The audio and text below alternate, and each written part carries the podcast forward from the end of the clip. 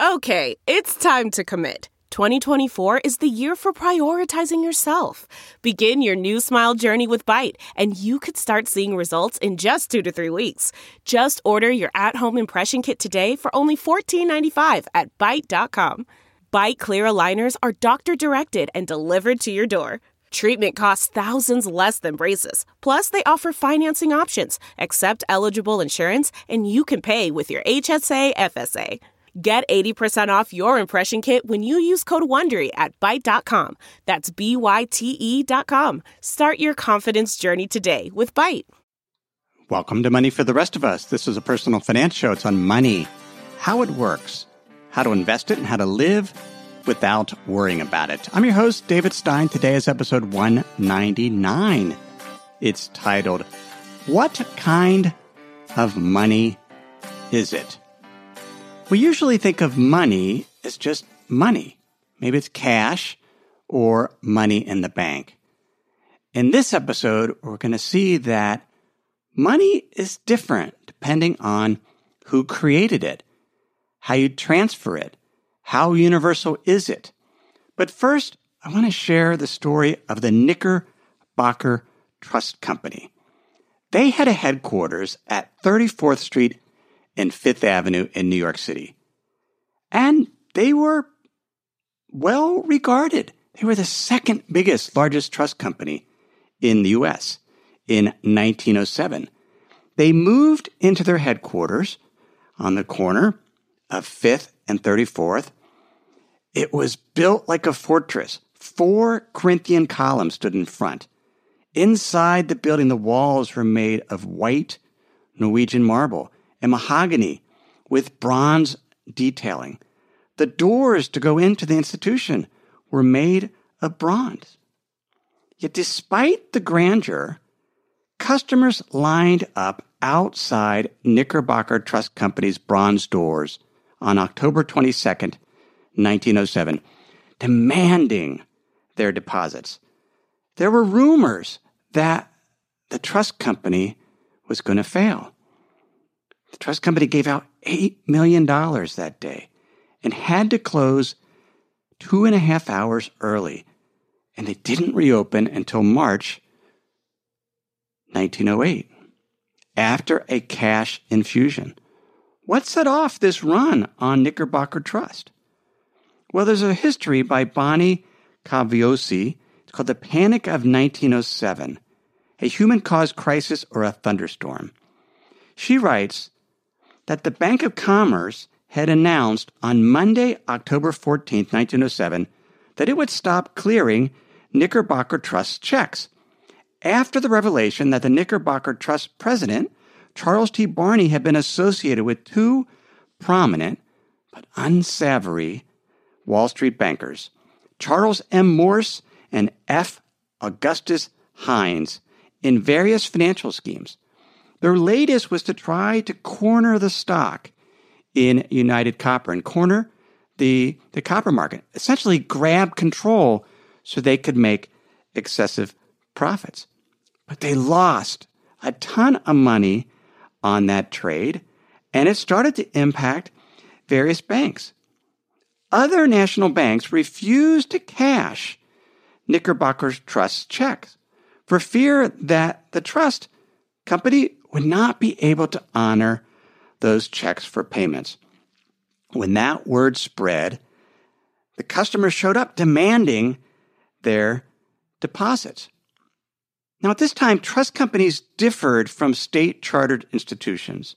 Most banks, through most of the 19th century, were state-chartered. In fact, in 1860, there was almost 8,000 different currencies because each state-chartered bank issued their own money.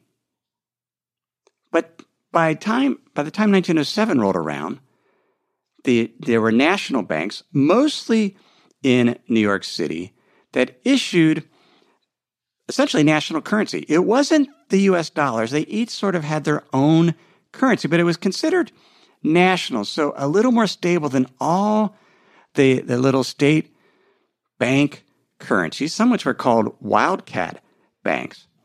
But trust companies differ. They collected deposits, but they were not as involved in the central payment system. In other words, the national banks cleared a lot of checks.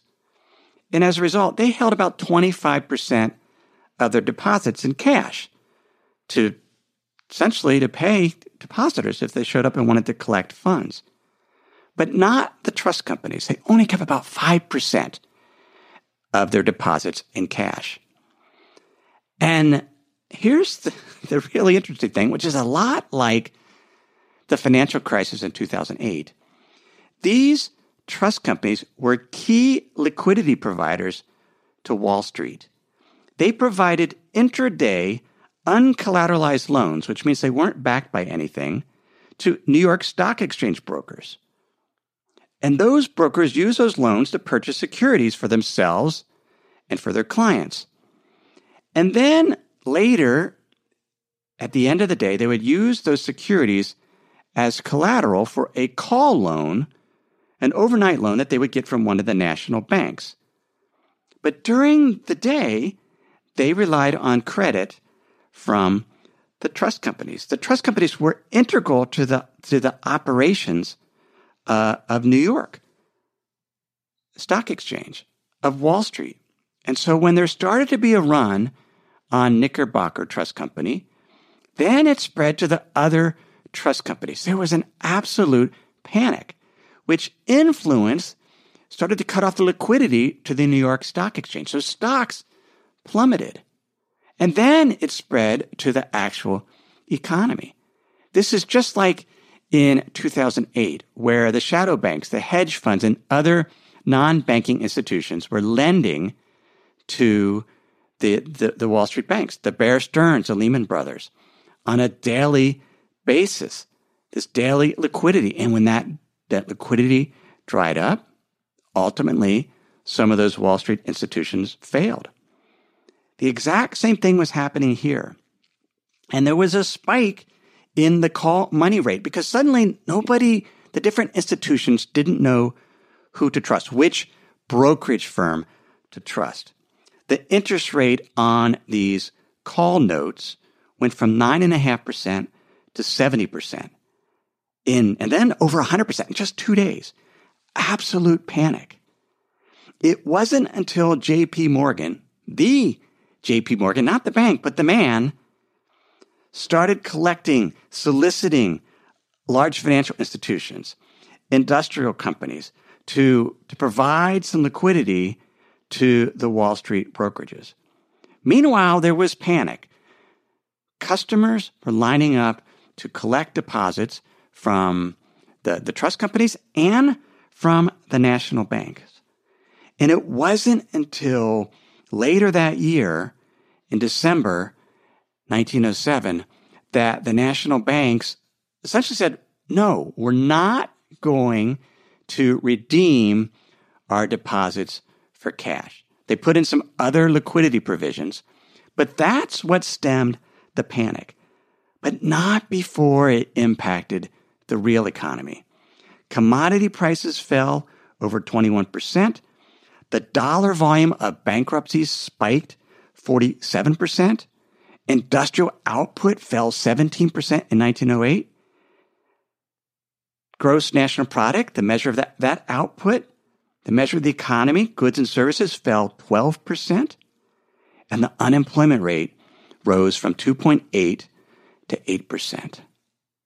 It was an absolute disaster spawned by panics with banks, customers demanding deposit, wanting that, and the liquidity drying up.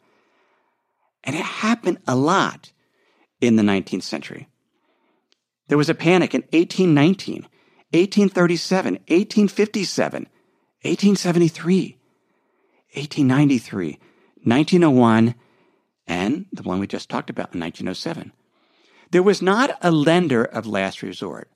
There were national banks, but there was not a central bank that could provide liquidity in times of crisis. There was not a central bank that issued currency. The currency belonged to the different national banks. It was this panic, this economic crisis in 1907 that led to the establishment of the Federal Reserve, the U.S. Central Bank, in 1913. And it began issuing its own currency, Federal Reserve notes, the U.S. dollar, in 1914. If you go to Wikipedia and look at a search for Federal Reserve note, you'll have an image of a $10 bill issued in 1914. It looks fairly similar to the $10 bill today. It's green, but it has some different words on the back. It says, this note is receivable by all national and member banks and Federal Reserve banks and for all taxes, customs, and other public dues. It is redeemable in gold on demand at the Treasury Department of the United States in the city of District Columbia, Washington, or in gold or lawful money at any Federal Reserve bank. When the Federal Reserve Act was passed, the law required the Federal Reserve to hold 40% of the value of the currency it issued in gold. So this Federal Reserve note is a liability of the Federal Reserve. It still is. It's a liability. It might be our asset. We might own cash. But that note is a liability of the Federal Reserve. And in 1914, 40% of their assets that backed that currency, or 40% of the currency, needed to be gold assets held by the Federal Reserve.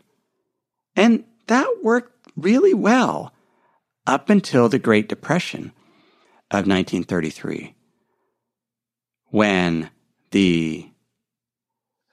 essentially households and businesses started hoarding gold.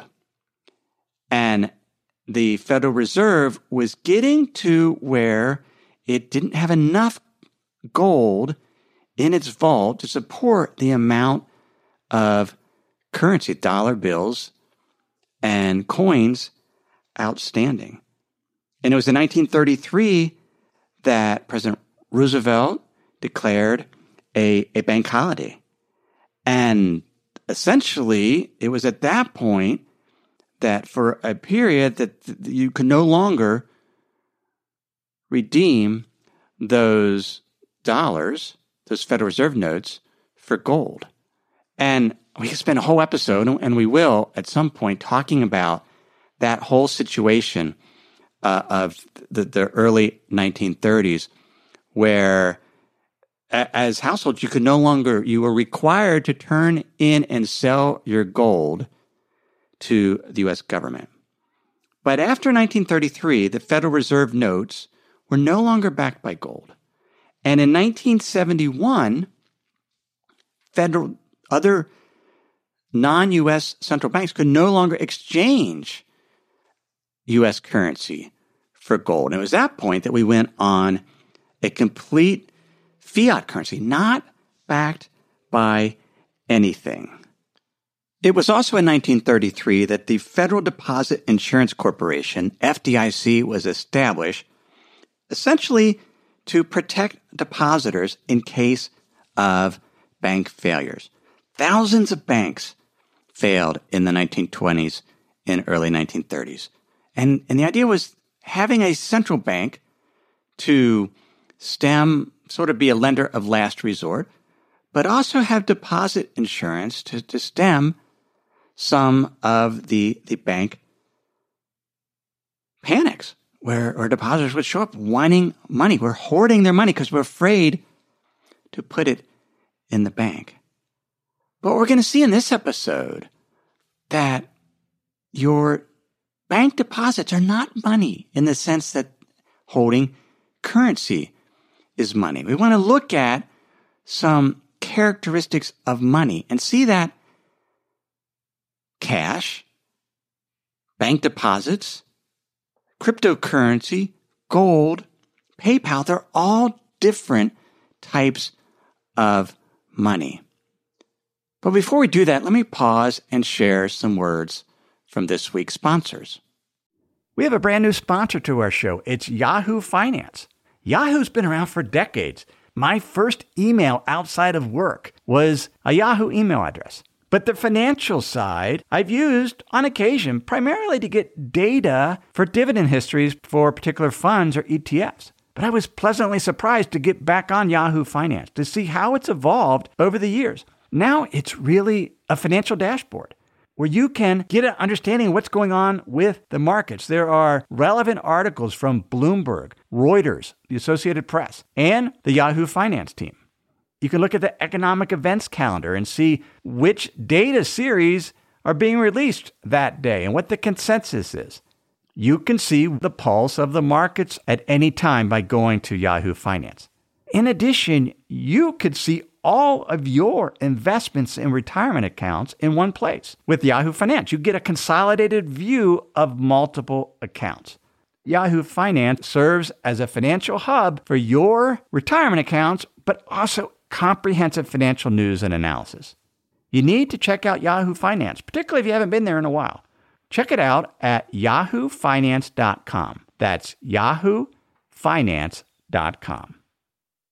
If you've been using Mint to manage your finances, you know they shut down several months ago. Well, let me tell you about the budgeting solution, the financial tracking solution I've been using for the past number of months. It's Monarch Money. Monarch Money is the top-rated all-in-one personal finance app. It gives you a comprehensive view of all your accounts, investments, transactions, and more. You can create custom budgets like I've done. You can set goals, collaborate with your partner. And now you can get an extended 30-day free trial when you go to monarchmoney.com/David. What I like about Monarch is the ability to customize what I want to see. I have custom budget categories, and then I can go on to the dashboard and see where I'm above trend on some of my spending. I especially like that Monarch will never sell your data to third parties or show you ads. After trying Monarch myself, I understand why it's the top-rated personal finance app. And right now, get an extended 30-day free trial when you go to monarchmoney.com/David. That's monarchmoney.com/David for your extended 30-day free trial.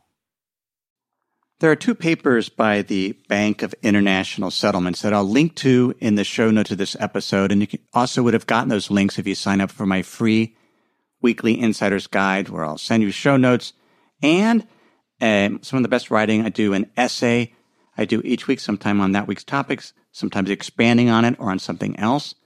You can always sign up for that at moneyfortherestofus.com, or as a U.S.-based listener, just text the word insider to the number 44222. The one paper was titled Central Bank Cryptocurrencies, and it is by Morton Linneman Beck and Rodney Garrett. The other was a staff report on central bank digital currencies. And what's fascinating about them is they both had a taxonomy of money, different characteristics of money, and they organized it in a way I hadn't really considered. Typically, we thought of money as a store of value, a unit of an account, something that facilitates transactions. But they went beyond that. In this taxonomy of money, they listed out 7 characteristics. One is issuer. Who issued it? The central bank or another entity? The form. Is it electronic, i.e. digital, or is it physical? The accessibility. Can everybody get access to it? Is it universal or is it limited? What about the transfer mechanism? Is it centralized in terms of transferring it from one entity to another, or is it decentralized? Is it available 24/7? Is it interest-bearing? Do you earn interest on this form of money? And do you have anonymity? Or do people know that you have it and you sent it? And when we look at that, we realize different types of money have different characteristics. Let's take cash, for example. Federal Reserve notes. U.S. dollars. They're issued by the central bank, the Federal Reserve, or other countries' central banks issue their currency. So it's issued by them. It is physical. You hold it in your hand. It's universal. Everybody can have it. In fact, many central banks hold Federal Reserve notes as reserves backing their currency. 60% of foreign currency reserves by central banks, non-U.S. central banks, are held in U.S. denominated assets. About half is Treasury bills. Others would be actual Federal Reserve notes. So it's universal. It has a decentralized transfer mechanism. You just pay somebody. So you don't have to send your cash to actual dollars through a particular entity.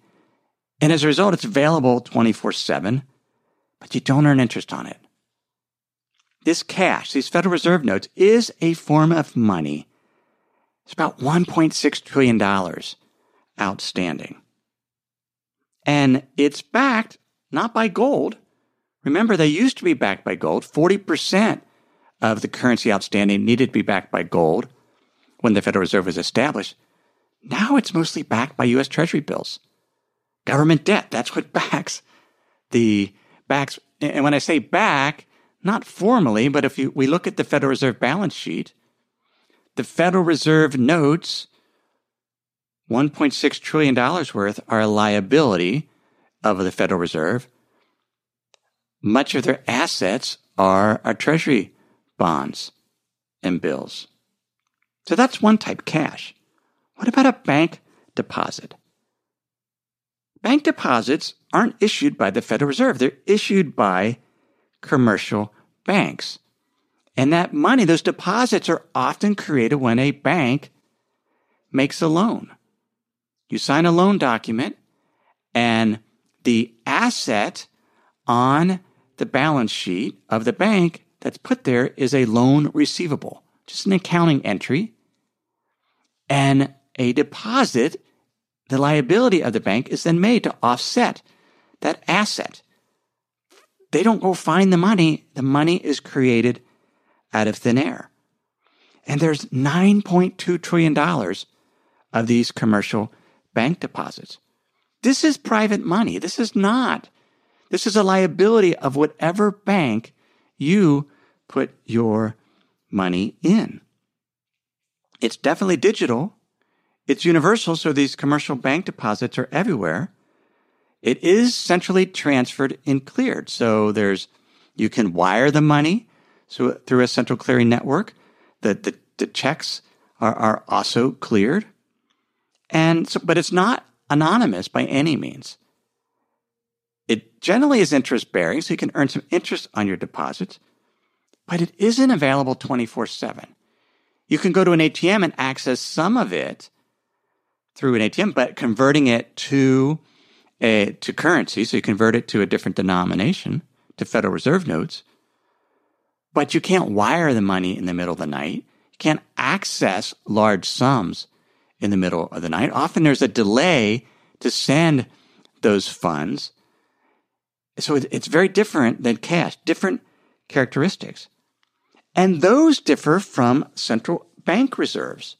Central bank reserves are issued by central banks, but they're limited. The only entity that have access to these reserves that central banks create is commercial banks. You can't get access to reserves of the central bank. We can only get access to these Federal Reserve notes. And so when they're talking about potentially doing central bank digital currency, they're talking about the feasibility of households, you and I, having access to these reserves. The U.S. Federal Reserve has $2.2 trillion of reserves. They're definitely digital. You transfer them centrally. They're not anonymous. They're interest-bearing. The Federal Reserve pays interest on the reserves held by central banks or held by commercial banks. But they're limited. Not everybody accesses them. Most of these reserves were created through the Federal Reserve's quantitative easing program, where they bought Treasury bonds from banks that were members of the Federal Reserve, and they swapped out those assets that the banks had, those Treasury bonds that the banks held, and they swapped them for reserves. So now the banks had more reserves at the central bank. And the Federal Reserve created that money out of thin air. So the liability was the Federal Reserve. Basically, the reserves was the liability of the bank, and it offset the Treasury bills that were now the asset of the Federal Reserve. So, but it's a very, very different type of money than commercial deposits. Different characteristics. What about gold? Gold is physical. Who creates it? Who issues it? Nobody. It's mined, so you just buy it. It's universal. It's everywhere. $7.5 trillion worth of gold is mined. That has been, all-time history of gold, about $7.5 trillion outstanding. It's anonymous. You can sell gold to somebody else, give it to somebody else. Peer-to-peer, so decentralized transfer. And that's a characteristic. It's a just different type. Cryptocurrency, Bitcoin. Who issues Bitcoin? Nobody. It's issued through the mining process, the Bitcoin protocol. It's digital. It's universal. It's decentralized. It's peer-to-peer in terms of transferring from one to the other. For now, it's anonymous. Although oftentimes, if you're trying to buy large sums through a broker like Coinbase, you have to verify your identity. But once you have it, if you move it to a crypto wallet, you can transfer it, and there's some anonymity there. It's available 24/7. There's 17 million Bitcoins outstanding, about $118 billion worth, down from $320 billion in mid-December 2017. Completely different type of currency, but unique characteristics. Bitcoin is the one digital currency that's anonymous, that's peer-to-peer, 24/7 availability. So it differs from bank deposits, which are not anonymous. Definitely digital, but not available 24/7. And what happened during the panic of 1907? The banks refused to redeem deposits. It happened again in 1933 when there was a bank holiday for a period. You cannot get access to your bank deposits. Yes, we have the FDIC. Yes, we have the Federal Reserve to act as a lender of last resort. But we have to recognize that bank deposits are different than holding cash, which are Federal Reserve notes, which is different than owning something physical like gold or something digital like Bitcoin. I believe as investors, we should have diversification of our money. This is apart from being diversified in terms of our assets, income-earning assets that we buy with money or swap with money, just in terms of day-to-day liquidity. I have bank deposits. My family, we have cryptocurrency. We own physical gold coins, and we have some Federal Reserve notes, just in case. Not predicting anything, not likely to have a crisis. But if there's a disruption and an inability for whatever reason to access your deposits at your bank, it's helpful to have a backup plan. Now, what's missing from the examples we gave? The government. The U.S. government doesn't issue currency. There is no U.S. note, a bill that is demand or basically backed by the U.S. government. They're backed by the Federal Reserve. And as a result, the U.S. government, while the U.S. Treasury Secretary signs dollar bills, it's a liability of this independent entity, the Federal Reserve. Now, there's a mutually beneficial relationship between the Federal Reserve and the U.S. government. First off, the Federal Reserve is authorized by an act of Congress. So Congress oversees the Federal Reserve, even though it's a quasi-independent agency. The Federal Reserve's mandate is to foster economic conditions that achieve stable prices and maximum sustainable employment. And so it's in the Federal Reserve's interest to make sure the dollar, those Federal Reserve notes, and assets denominated, accounted for in dollars, that it's stable, that the U.S. government, in terms of its spending, doesn't get profligate and overspend, leading to capacity constraints that lead to inflation. So much of what the Federal Reserve does is try to control the amount of bank lending, money creation that is taking place so that we don't have inflation.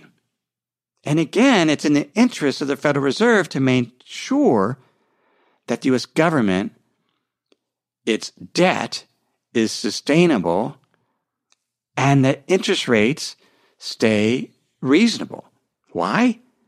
Because its major asset backing those Federal Reserve notes are Treasury bills. And so there's this mutually beneficial relationship that the Federal Reserve and the U.S. government have.